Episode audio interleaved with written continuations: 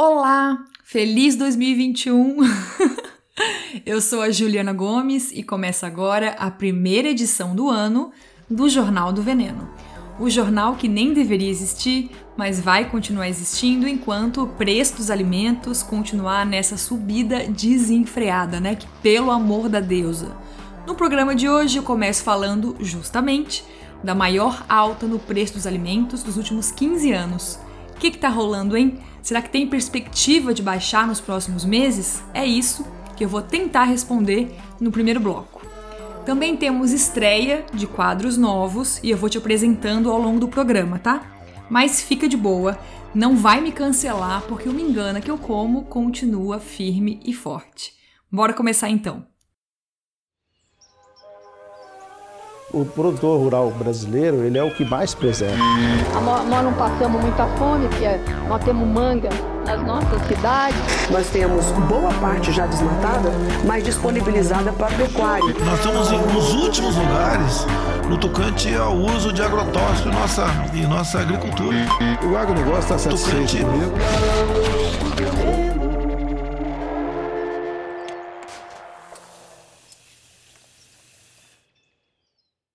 Olha, a minha ideia com esses dois meses de férias do Jornal do Veneno era dar uma desanuviada aí do agronegócio, mudança climática, nos mil novos subsídios para a indústria de refrigerantes, das milhões de armadilhas do supermercado, mas quem disse que eu consegui?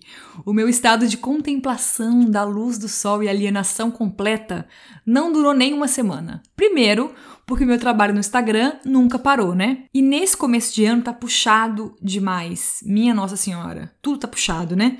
Eu dei uma boa desanimada nos últimos dias, inclusive, até porque a minha mãe trabalha no SUS, né? Como técnica de enfermagem na emergência, no hospital público, na ala da Covid. Então, mesmo se eu ficasse sem rede social, sem ler notícia, Dona Neide vai me informando do caos enfim, esse nem é o tema do Jornal do Veneno, né? Vamos focar aqui. Eu só queria deixar esse recado mesmo sobre a gente se fortalecer e se cuidar e se juntar agora no começo do ano, principalmente, com o distanciamento necessário, porque as coisas estão muito difíceis, né? E não vai ser fácil aguentar sozinha, não. Acho que não tem corpo que aguente tanta indignação, tanta revolta, tanta notícia ruim, né? Eu já tinha falado aqui, eu acho que eu me lembro, no último episódio do ano passado que eu não esperava nada de muito animador para 2021. Mas sim, as boas notícias também existem, né? As individuais e as coletivas. Então eu vou começar por elas dessa vez. Na verdade, eu dei um fim no bloco de notícia boa desse podcast, porque eu achei melhor mesclar aqui junto com as tretas do começo do programa, para nunca ficar tão pesado, sabe? Então vamos lá. Primeiro, que pela primeira vez em dois anos morando na minha casa, tem bastante espaço para plantar, que antes era pasto, enfim, a terra é toda desequilibrada, eu consegui colher couve. Todas as mudas que eu plantei antes foram dilaceradas pelas formigas, mas dessa vez eu alcancei essa graça. Glória a Deus, glória a Deus. Então eu vou aproveitar aqui para dar para você essa mesma dica que eu segui para fazer a couve dar certo, tá? Que faz muita diferença. Quando eu mudei para cá, aqui para o mato, eu visitei uma horta comunitária urbana e os voluntários dividem a produção das hortaliças entre eles e tal, e o que sobra a galera doa, né, para casas de repouso de idosos. E no dia que eu fui lá visitar a horta, eu conversei com um senhorzinho que cuida, que, né, que é responsável lá por receber as pessoas, organiza doação de mudas e tal. Eu contei para ele, né, da minha casa nova, que era cheia de mato, mas era muito difícil plantar, que eu perdia muita coisa, porque as formigas comiam tudo, né? O solo era muito pobre. E aí, ele me deu o melhor conselho do mundo. Ele me disse: esquece a horta, esquece verdura, esquece tomate, esquece tempero.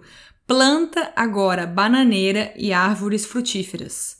São elas que vão dar o clima, que vão regular o ambiente todo e preparar o terreno para receber a horta futuramente. As árvores, elas vão dando um clima, né? Elas vão criando esse micro ecossistema que vai equilibrando tudo e garantindo um terreno mais saudável, né, em todos os sentidos, para a horta que é muito mais sensível E também me falou o seguinte: planta muito feijão para ajudar a adubar essa terra compactada pelos bois, né? E também ele me deu uma muda de aroeira, sabe qual é? É aquela planta nativa nossa da Mata Atlântica que dá pimenta rosa. Eu amo, dá pra usar como tempero em várias coisas. Mas não exagera porque ela dá uma indigestão. Nem todo mundo digere bem pimenta rosa. Enfim, também as folhas da, da aroeira têm propriedades maravilhosas. Os povos indígenas né, já usam as folhas da aroeira há muitos anos para tratamentos medicinais. E essa muda da aroeira é a maior árvore de todas que eu tenho aqui em casa desde que mudei para cá né, e comecei a plantar. É impressionante o quanto que ela cresce rápido. Ela já passou muito da minha altura e eu não sou uma pessoa muito baixa. Enfim, coisa mais fofa. Eu plantei aqui também muita coisa, né? Cajueiro, porque não se engane, cajueiro não dá só no Nordeste, viu? Plantei bacupari, uvaia, cabeludinha, que é uma parente da jabuticaba, amarelinha. Jabuticaba também. Jussara, aquele que dá o palmito, sabe o açaí da Mata Atlântica? O roxinho. Plantei butiá, graviola, laranja, limão, lixia, café, amora, tamarindo. Acho que é isso bastante coisa, né? Enfim, esse senhorzinho nem é agrônomo, não tem nenhuma faculdade, mas ele manja muito de como a natureza funciona, né? É esse tipo de conhecimento que é tão menosprezado pelos senhores do agronegócio, né? Que tratam a terra como se fosse um shopping. Mas agora vamos sair da minha casa, da minha vida, do meu umbigo, para falar de notícias espetaculares que atingem muito mais gente. No finalzinho de 2020, dois vizinhos nossos da América Latina, o México e o Peru, aumentaram o cerco contra o milho transgênico. Finalmente. Se você não lembra, deixa eu recapitular rapidinho essa história, tá? No Peru, até o momento, só era permitido plantar milho transgênico se fosse para virar ração de galinha e outros bichos. O consumo humano era proibido. O plantio para consumo humano, né? O que não faz muito sentido, mas enfim. No México sempre foi proibido, mas a galera plantava lá ilegalmente. Também o vento contamina, né, dos Estados Unidos para o México, porque é muito pertinho, e Estados Unidos é 100% milho transgênico, é um absurdo. Fora isso, os tios do agro faziam uma pressão muito pesada no interior do México. Todo mundo dizia que era uma questão de tempo de liberarem a transgenia por lá. Mas, no último dia de 2020, o presidente mexicano, o Andrés Manuel López Obrador, emitiu um decreto selando a proibição do milho transgênico no país e, para melhorar ainda mais, proibiu de vez o uso do agrotóxico glifosato. Sim, o capeta lá, o herbicida mais usado no mundo. E aí, você pode me dizer assim, Juliana, mas nossa, que presidente corajoso, que querido, que fofo, nananã. Não, meu anjo ele só cedeu a uma super pressão popular que rola desde 2017 lá no México, que é a campanha Sim Maíz no Ai País, sem milho no país, né? Essa campanha uniu a galera da agricultura familiar, povos indígenas, cozinheiros do país inteiro, intelectuais, acadêmicos e foi um sopro de esperança.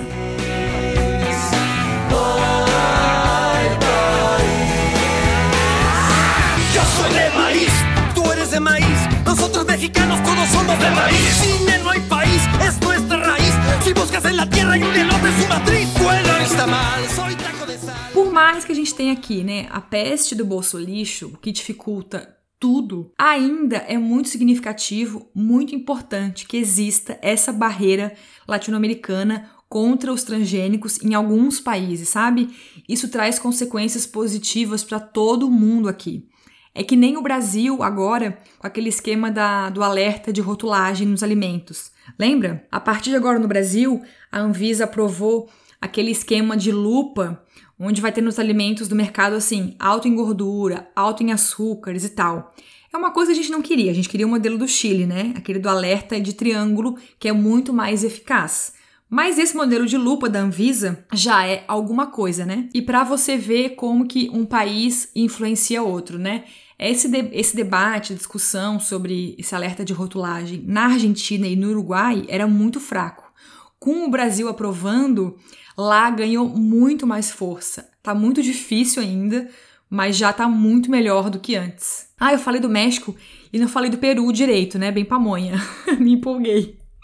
Eu amo falar sobre milho Talvez você tenha percebido aqui já, né? Eu sou doida para fazer uma viagem pela América Latina todinha, só para conhecer milhões de variedades de milho de cada país e provar receitas à base dele. Nossa, e estudar a história do milho, né, faz a gente entender tudo, assim, a podridão do capitalismo, colonização europeia, a ofensiva do agro, né, a chegada dos ultraprocessados. Estudar o milho é estudar a história, é impressionante, assim, o quanto transformaram esse grão tão importante, tão ancestral em mercadorias, né, da indústria, enfim, a ração animal. E o Peru passou pela mesma pressão bizarra das multinacionais gringas como o México passou. A Bayer, a empresa alemã que comprou a Monsanto, encheu o interior do Peru de escritórios com representantes da empresa para fazer a cabeça do agricultor familiar peruano, né? Essa galera não vende produto apenas. Eles vendem uma cultura, uma ideologia do progresso, da produtividade, do desenvolvimento, tchananã. Mas, também no final de 2020, o Peru confirmou a proibição total da importação e plantio de milho transgênico em todo o país. Olha que sonho. E para fechar esse assunto, eu queria fazer só um parênteses rapidinho aqui sobre o Peru. Sabia que 50% das crianças peruanas têm anemia ou estão desnutridas? É um dos maiores índices do mundo. E o mais revoltante ainda e absurdo é porque a quinoa né, é um cereal super nutritivo, nativo do Peru e da Bolívia, que tem muito ferro, inclusive, e sempre foi uma das bases né, da cultura alimentar peruana para você ver como as coisas estão mudando nos últimos anos, né? A quinoa virou um artigo de luxo dos gringos, né? Nos Estados Unidos e Europa principalmente. Quase tudo então hoje vai por exportação no Peru. Os agricultores familiares peruanos estão vendendo suas terras para os tios do agro e indo começar uma vida de desnutrição e precariedade nas periferias das grandes cidades, né? Mas parei por aqui porque era para começar esse podcast só com boa notícia. Meu Deus, tô bem doida. Agora vamos falar deste país, onde habitamos, onde sofremos, onde também somos felizes às vezes, né? E senta aí que vem pedrada. Você deve ter percebido já que a gente tem no mercado atualmente comprar quatro coisas básicas e na hora de pagar dá mais de 100 reais. Tá muito bizarro. Para ter noção, o salário mínimo tá com o menor poder de compra desde 2005. É muito doido. E quem serve de base para calcular o valor do salário mínimo é a cesta básica, que inclui 13 itens considerados básicos, como arroz, feijão, óleo, açúcar, trigo e tal, né? Um dia eu volto aqui para a gente problematizar esses itens especificamente, tá? Voltando. Com o salário mínimo agora, tá dando para comprar só 1,5 cesta básica, que custa em torno de 696 reais. De 2010 a 2019, o salário mínimo garantia a compra de duas cestas básicas e sobrava um pouquinho ainda. Só teve 2016 de exceção, né, o ano do golpe, quando o salário mínimo rendia só 1,9 cesta básica. Entre os alimentos que mais aumentaram os preços, lideram 1. Um, o óleo de soja, que aumentou o preço em 103%, o arroz, que aumentou de preço em 76%, Batata inglesa, eu odeio esse nome, batata inglesa. Aumentou o preço em 67%, o tomate em 52%, o leite aumentou em 26%, as frutas no geral em 25% e as carnes em 17%. Mas por que que esses alimentos aumentaram mais especificamente, né, e não outros? Olha, eu vou ser bem sincera aqui, tá? Eu não sou a pessoa da economia, dos índices, conceitos difíceis, nananana. Então eu não vou explicar aqui coisas muito mastigadinhas e todas as nuances dos preços, a inflação, nananana. Eu vou focar aqui no grosso da questão. Primeiro, vou fazer um recorte muito importante. Quem mais sofre com esses aumentos são as pessoas pobres, não só porque são mais pobres, né, o óbvio, mas porque elas destinam a maior parte da sua renda para alimentação. E do arroz, eu falei aqui no passado já, né? Mas eu posso retomar rapidinho porque aí a gente vai entender já também o aumento do óleo de soja, porque é muito parecido os dois. É mais ou menos simples. Sempre que o dólar aumenta muito e tudo aumenta junto com ele, é porque a gente está importando muita coisa, muito alimento, em vez de produzir aqui dentro do Brasil. O preço do trigo aumentou porque a gente compra quase tudo da Argentina. E o pagamento feito do trigo, de, enfim, de tudo, é em dólar, Porque o trigo é uma commodity. Todas as commodities, como o trigo, o petróleo, o ferro, a soja, milho, carne, café, laranja, são comercializados em dólar no mercado internacional, lembra? Agora pense aqui comigo. Você, vamos supor aqui, é um produtor de café. Vamos sair aqui um pouco da soja, né? Que a gente só fala de soja. Se antes tu vendias bastante para os gringos em dólar e deixava um pouco para o mercado interno, tu não vai querer agora aproveitar o dólar alto para vender tudo para fora e lucrar muito mais? É assim que funciona o sistema capitalista, né? E aí, com a redução da oferta aqui dentro do Brasil, os preços sobem horrores, né? Aconteceu isso com tudo, mas ficou mais evidente no preço do óleo de soja, do arroz e das carnes. Agora, falando em coisas mais gourmet, né, de coisas importadas, as especiarias, pode reparar que o Brasil quase não produz, como cardamomo e tal, também estão com um preço surreal. Teve lugar do Brasil que o cardamomo, que geralmente era cento e poucos reais o quilo, né? Chegou a mais de mil reais o quilo por conta da alta do dólar. É surreal. Eu já falei também aqui 80 vezes que eu nasci em Rio do Sul, né? Uma cidade catarinense onde reinam os frigoríficos, especialmente de carne de porco. Agora na pandemia, com a produção de comida escassa né, e problemas de abastecimento em vários países, a galera da minha cidade tá no céu, nadando em grana, vendendo loucamente porco para fora do Brasil. E por isso tá sobrando pouquíssima carne de porco aqui internamente. E aí é cada um por si, né? Não existe uma política pública que diz: espera aí, meu amigo, tem que deixar alguma coisa aqui dentro do teu país também, né? Não existe isso. Ainda mais com o desgraçado do Paulo Guedes como ministro, né? Quanto menos intervenção do Estado na economia, mais ele fica feliz. E vamos ter agora uma conversinha sincera aqui rapidinho. Você aí que é uma pessoa vegana que nem eu, preocupada com os impactos do consumo de carne, com os animais, você entende que está reduzindo muito o consumo de carne no Brasil por causa dos preços, né? É muito óbvio, e que isso não é uma boa notícia? Na verdade, a gente está tirando cada vez mais dos pobres, deixando só para a classe média comer carne, né, que consegue pagar, se apertando um pouco, e exportando tudo para fora. Ou seja, os bichos continuam sendo explorados, desmatamento continua, é tudo igual, não tem nada de bom para a gente tirar daí. E assim, falando no geral, né? Os economistas estão apostando que a vacinação em massa da Covid, que né, no Brasil ninguém sabe quando que vai começar de fato, pode estabilizar o preço do dólar, né? E começar a reduzir um pouco o preço do óleo de soja, do trigo e afins. Agora, a carne é outra questão. Por quê? Porque a demanda de carne nunca vai abaixar em outros países, na China principalmente. Ainda mais agora na pandemia, lá está muito mais controlado, né? A economia voltou a crescer loucamente na China, então a galera aqui do Brasil que produz carne não vai querer parar de exportar para a China loucamente. E aí os preços aqui vão continuar subindo cada vez mais. E a carne vermelha tende a ficar ano após ano um item ainda mais de luxo no Brasil. Agora vamos ver aqui rapidinho os dados interessantes sobre isso. O período de maior consumo de carne por habitante no Brasil foi em 2006 com 42,8 quilos de carne por pessoa no governo Lula, né? Aquela coisa de todo mundo comprando mais, consumindo e tal. Agora, em 2021, a queda deve ser ainda maior no consumo de carne do que no ano passado, onde a gente chegou a 34 quilos de carne por ano por habitante no país. E para fechar esse tema aqui, a gente só pode comemorar a redução do consumo de ingredientes de origem animal no Brasil quando essa é uma escolha não uma imposição no sistema alimentar nosso que é desigual pra caramba e bizarro, né? Não é justo. E só mais um parênteses barra desabafo rapidinho. Nossa, é muito complicado estudar e pesquisar sobre esses assuntos que envolvem a pecuária. É muito doloroso ver os empresários e o mercado como um todo, né, chamando os bichos de proteína apenas. É como se não tivesse nenhuma vida ali e fosse, sei lá, um grão qualquer, sabe?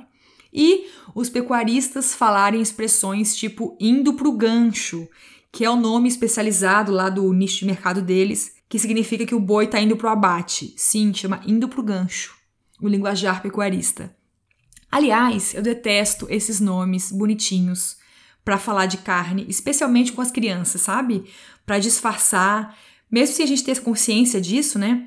como se não tivesse um animal ali, né? Então a gente cresce ouvindo assim: ai, come esse franguinho, come esse peixinho, come essa carninha, mas brócolizinho e feijãozinho ninguém fala. Eu também odeio o termo carne bovina, suíno, frango, pecuária, psicultura. Não, gente. Não é justo dessensibilizar as pessoas assim, sabe? Tem que dar nome eu acho, pro animal mesmo, né? Em vez de chamar bovino, falar boi, suíno, porco, pecuária, criação de boi, piscicultura, criação de peixe, enfim. Acho que é mais justo, sabe? Mas só para encerrar agora mesmo, juro por Deus, esse tema do preço dos alimentos.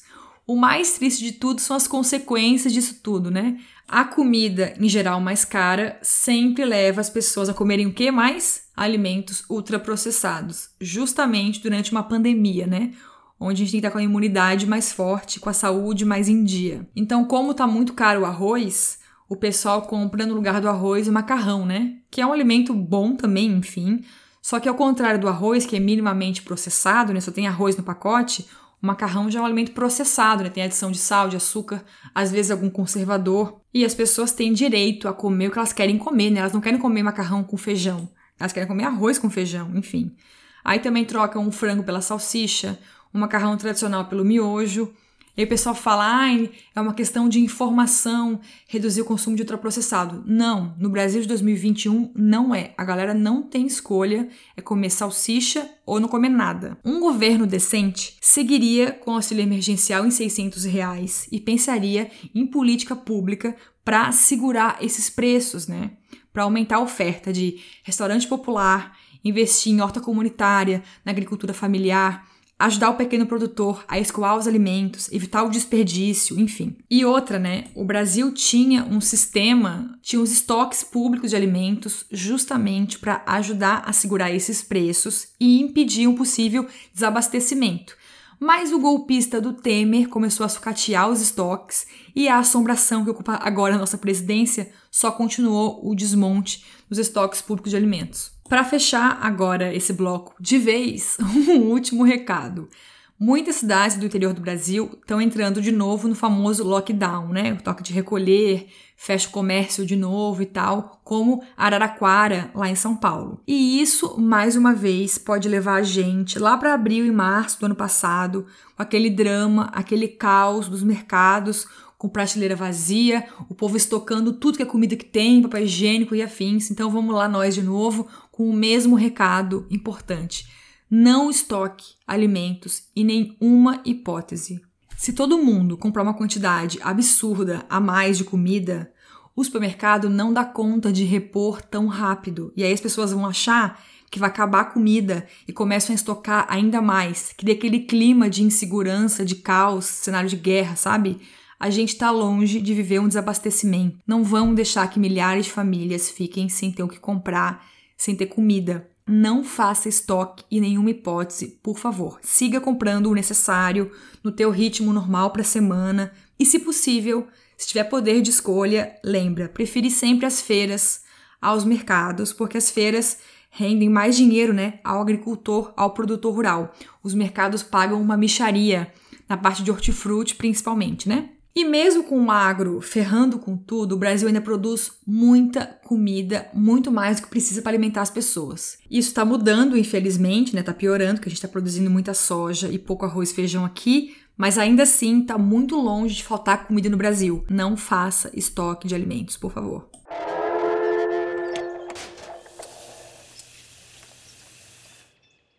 Agora vamos para a estreia de um quadro novo. Faz anos que eu tô doida para copiar na cara dura o bloco número da semana do podcast Foro de Teresina. Eu discordo deles de algumas coisas, mas sempre tô lá ouvindo, bem cadelinha, e amo esse quadro quando o repórter Luiz de Maza joga na roda um dado importante que surgiu nos últimos dias e tal, dá o contexto, nananana. Pois bem, eu criei coragem, vou pedir licença ao foro para fazer algo muito parecido aqui. Mas como esse é um podcast quinzenal, eu vou chamar o bloco de número da quinzena. Beleza? E para essa bela estreia, vou aproveitar que, obviamente, o assunto mais falado desse podcast. Vamos lá. 47 milhões é o número da quinzena desse episódio. Adivinha o que é?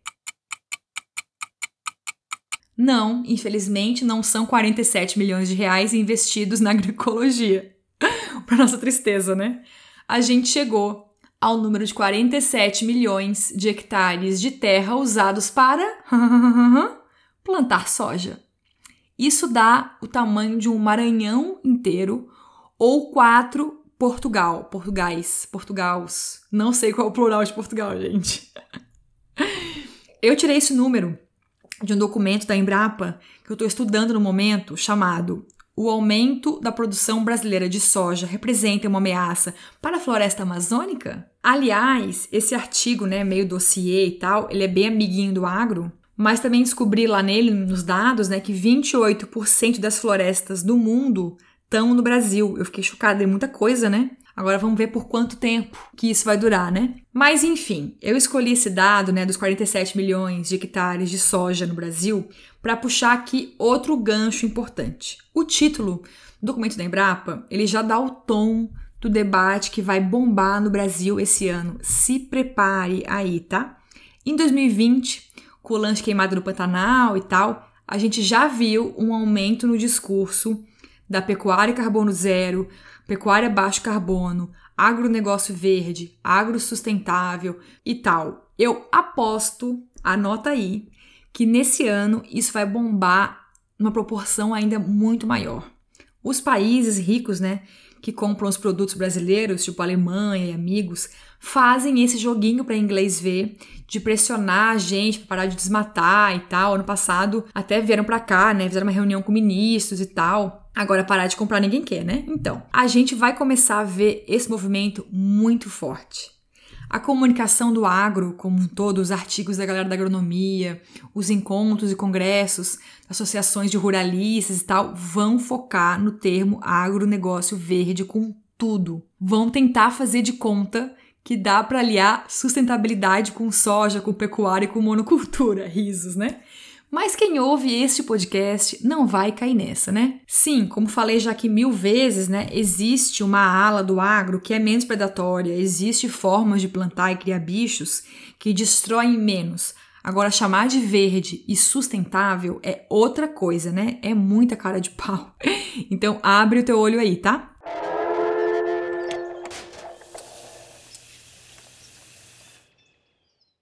E lá vamos nós para a primeira edição do ano do quadro mais amado desse podcast, o Me Engana Que Eu Como.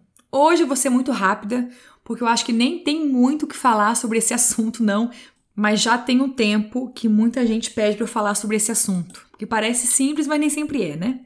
O assunto da vez deste quadro serão os pães de fermentação natural que chegaram nos supermercados. A Balduco foi a pioneira, né? Mas agora várias marcas também estão apostando nesse nicho de mercado. Só para esclarecer, sim, a empresa pode usar o termo, entre aspas, fermentação natural no rótulo, porque não tem lei né, da Anvisa ainda sobre isso. Então a gente nem tem como denunciar ou dizer ah, a empresa está infringindo alguma regra, está inventando um conceito, porque não tem nada de regulamentação que determine né, o que pode ser dito a partir do termo fermentação natural. É muito bizarro o quanto que a indústria sempre é muito mais rápida do que o governo, né? A Anvisa, que faz parte do Ministério da Saúde, nem publicou ainda a regulamentação para o uso do termo integral nas embalagens. Enquanto isso, as empresas deitam e rolam e a gente cai em mil armadilhas, né? Sobra tudo para a gente individualmente, a Deus dará, fazer as escolhas e olhar com pensamento crítico. E nem todo mundo vai ter, né? As pessoas não sabem nem o que é tabela nutricional, gente. Não porque são pamonhas, preguiçosas e afins, mas porque ninguém no país, no Brasil, cresceu com esse hábito de ler rótulo, né? A gente não aprendeu na escola, em casa e afins, não é uma coisa cultural, né? Então eu nem posso falar se é certo ou se é errado, né? Eu posso dar a minha opinião sobre esse produto aí novo que tá bombando, esse tipo de produto, né? Porque tem várias marcas que fazem. Pessoalmente, eu acho que esses pães de fermentação natural, entre aspas, industrializados, são uma afronta, né? A Wikibold, inclusive, foi ainda mais longe e teve a cara de pau de lançar uma linha de pães, abre aspas, com grãos ancestrais. Eu nem vou comentar isso porque me faltam adjetivos. Voltando por fermentação natural, eu acho uma atitude desesperadora das empresas para surfar nessa onda dos pães, né, a moda antiga, que viralizaram na pandemia. Se você não sabe, eu vou resumir rapidão. A gente pode fazer pão caseiro ou com fermento biológico fresco ou seco, né?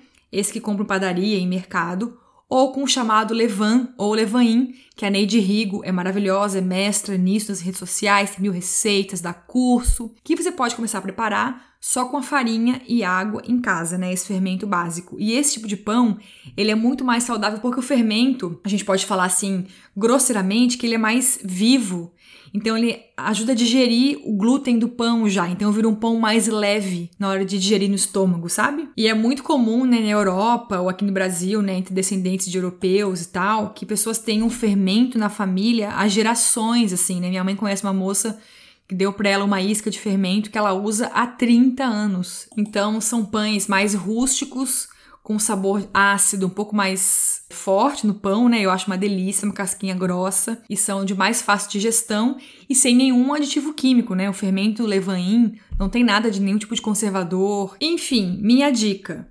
Vamos defender o pão o mais natural possível, né? Farinha, fermento, água e sal. Esses industrializados, mais famosinhos, usam uma farinha em geral de baixa qualidade, quase sempre incluem conservador propionato de cálcio e o da Balduco nem especifica o tipo de gordura vegetal que usa, ou seja, então tem chance de ser aquela infame da hidrogenada, sabe? E ainda falando sobre pão, tu sabe, né, que a, as padarias não fazem mais pão como antigamente. O queridinho do pão francês, por exemplo, em muitos lugares, ele é feito com uma mistura pronta, cheia de aditivo químico. Então, muitas padarias só compram a mistura pronta, misturam água, adicionam água, óleo e assam. Por isso é bom a gente comprar sempre dos mesmos lugares, né, que a gente confia, conhece a procedência e tal. E, se possível, as marcas de pão regionais, né?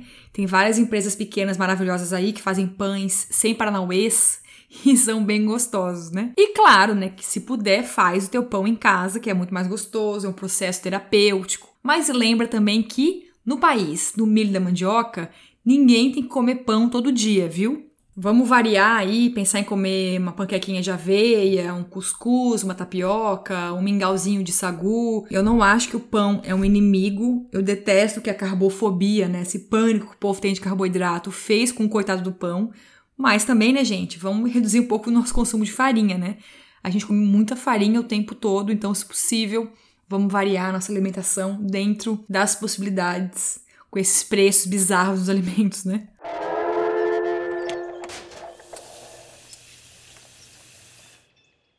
E para fechar o episódio de hoje, outro quadro novo que eu pensei aqui a partir de uma demanda da audiência.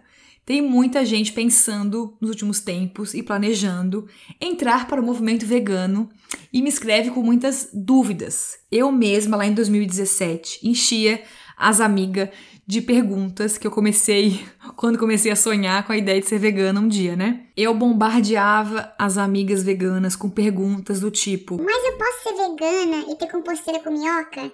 Eu posso ser vegana e ter alguma coisa com couro em casa? Tem que doar tudo? Enfim, mil dúvidas. Algumas coisas são mais óbvias, outras não tanto, que eu acho que é legal a gente esclarecer, né? Até para quem pensa também em ser vegano ou para quem nem pensa, mas tem muitos preconceitos na cabecinha, né? E para inaugurar esse quadro, vamos de algo bem simples, mas que eu recebo no Instagram todo santo dia. Juliana, eu posso ser vegana ou você pode ser vegano e tomar vacina? Então, sim, meu anjo, as vacinas envolvem testes em animais, a gente sabe disso mas a gente pode arregaçar a manguinha do braço, levantar para tomar a Coronavac e ser feliz o mais rápido possível. Porque assim, a vacina não é sobre você, né?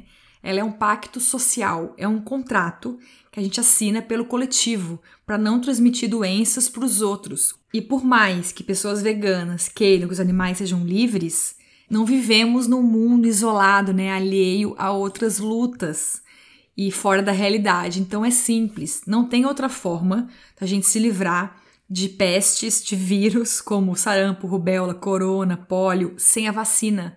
Então pessoas veganas, como todas as outras, precisam tomar para ajudar a comunidade a controlar as doenças. Eu acho que a minha vez vai demorar muito, mas estou aqui pronta para tomar a da Covid, como tomei todas as outras também anteriores. Também vacino os meus gatos e também tomo remédio quando preciso, né? Que infelizmente também são testados em animais. Em 2003, eu e meu cônjuge, que está editando esse podcast, inclusive, pegamos dengue e a gente teve que se entupir de remédio para baixar a febre, que foi horrível, enfim, com orientação médica, claro. Esse ano eu tive uma alergia na pele feia, que me encheu de mancha nas costas, e eu, de novo, precisei tomar remédio que envolveu testes de animais. Então, claro, a gente não quer que camundongos, né, enfim, peixes, aves, cachorros, todos os tipos, morem em laboratórios, sejam passem por mil intervenções, né, sejam dopados e afins e sofram. Muitos animais são criados para laboratório, para teste apenas, né? Isso é muito triste.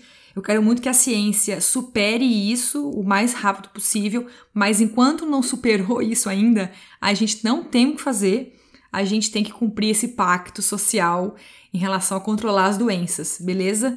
Veganismo não é sobre ser perfeito, gente. É sobre fazer o possível, né? O seu melhor dentro de um mundo capitalista, cheio de contradições, né? É isso, beleza?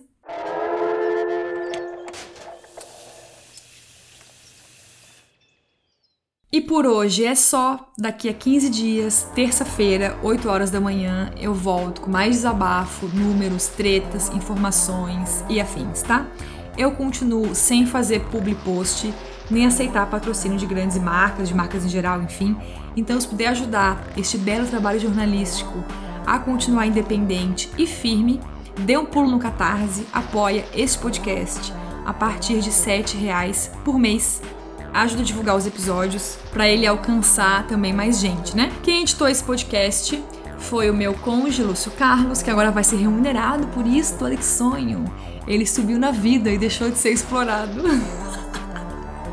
um beijo, vem vacina, fora Bolsonaro e coma vegetais.